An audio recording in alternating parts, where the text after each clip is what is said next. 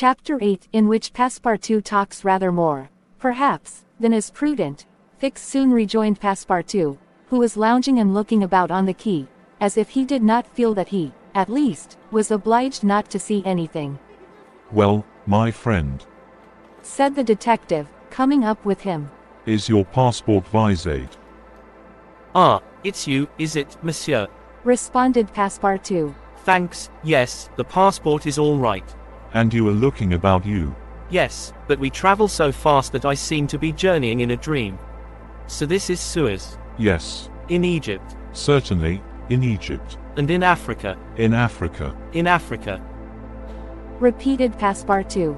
Just think, monsieur, I had no idea that we should go farther than Paris, and all that I saw of Paris was between 20 minutes past 7 and 20 minutes before 9 in the morning, between the Northern and the Lion stations, through the windows of a car, and in a driving rain.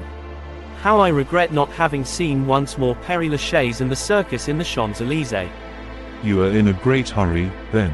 I am not, but my master is. By the way, I must buy some shoes and shirts.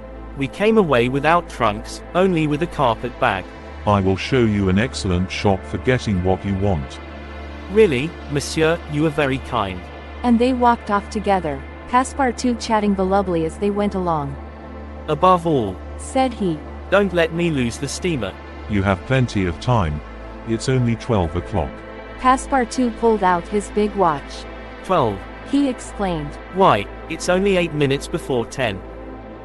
Your watch is slow. My watch. A family watch, monsieur, which has come down from my great grandfather. It doesn't vary 5 minutes in the year. It's a perfect chronometer, look you. I see how it is. Said Fix. You have kept London time, which is two hours behind that of Suez.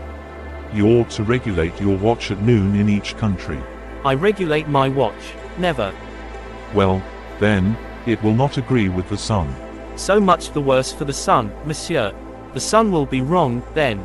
And the worthy fellow returned the watch to its fob with a defiant gesture. After a few minutes' silence, Fix resumed.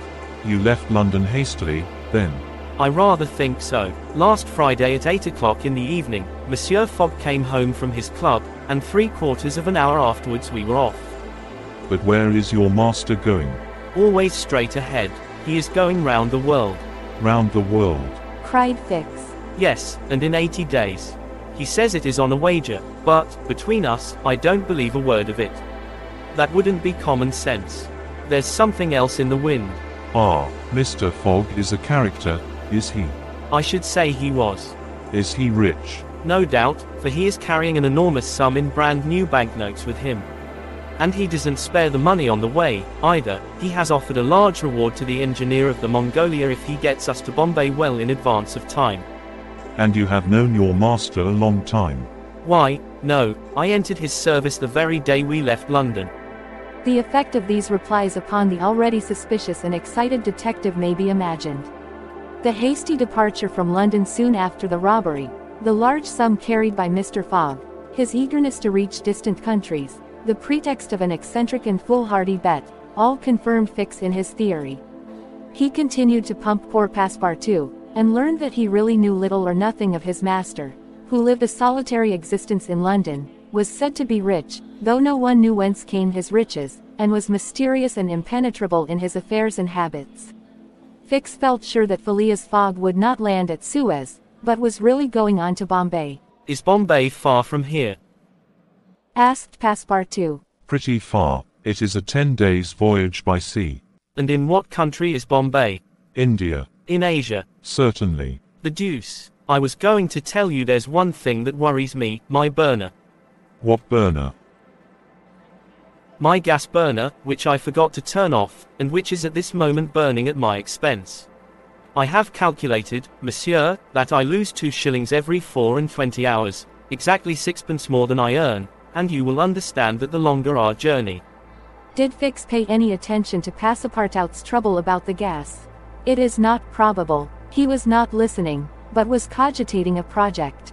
Passepartout and he had now reached the shop, where Fix left his companion to make his purchases, after recommending him not to miss the steamer, and hurried back to the consulate. Now that he was fully convinced, Fix had quite recovered his equanimity. Consul, said he. I have no longer any doubt. I have spotted my man. He passes himself off as an odd stick who is going round the world in 80 days. Then he's a sharp fellow, Returned the consul. and counts on returning to London after putting the police of the two countries off his track. We'll see about that. Replied Fix. But are you not mistaken? I am not mistaken. Why was this robber so anxious to prove, by the visa, that he had passed through Suez? Why, I have no idea, but listen to me. He reported in a few words the most important parts of his conversation with Passepartout. In short, Said the consul. appearances are wholly against this man. And what are you going to do? Send a dispatch to London for a warrant of arrest to be dispatched instantly to Bombay, take passage on board the Mongolia, follow my road to India, and there, on English ground, arrest him politely, with my warrant in my hand and my hand on his shoulder. Having uttered these words with a cool, careless air, the detective took leave of the consul, and repaired to the telegraph office, whence he sent the dispatch which we have seen to the London police office. A quarter of an hour later found Fix, with a small bag in his hand, proceeding on board the Mongolia, and, ere many moments longer, the noble steamer rode out at full steam upon the waters of the Red Sea. You're listening to Mind Over John, an audio drama series produced in Anchor and created in Plotagon Story. Plotagon Story is a free download in Play Store and App Store. Don't just tell the story, take your creativity to the max. We share because we care. That said, this series is video enhanced with captions and playable only on Spotify. Music heard in season 2 has been licensed by Uppbeat.io and background pictures and video has been overlaid by Pixabay creators. Remember if you follow, you get notified of a new episode dropped. You don't, well thoughts on you.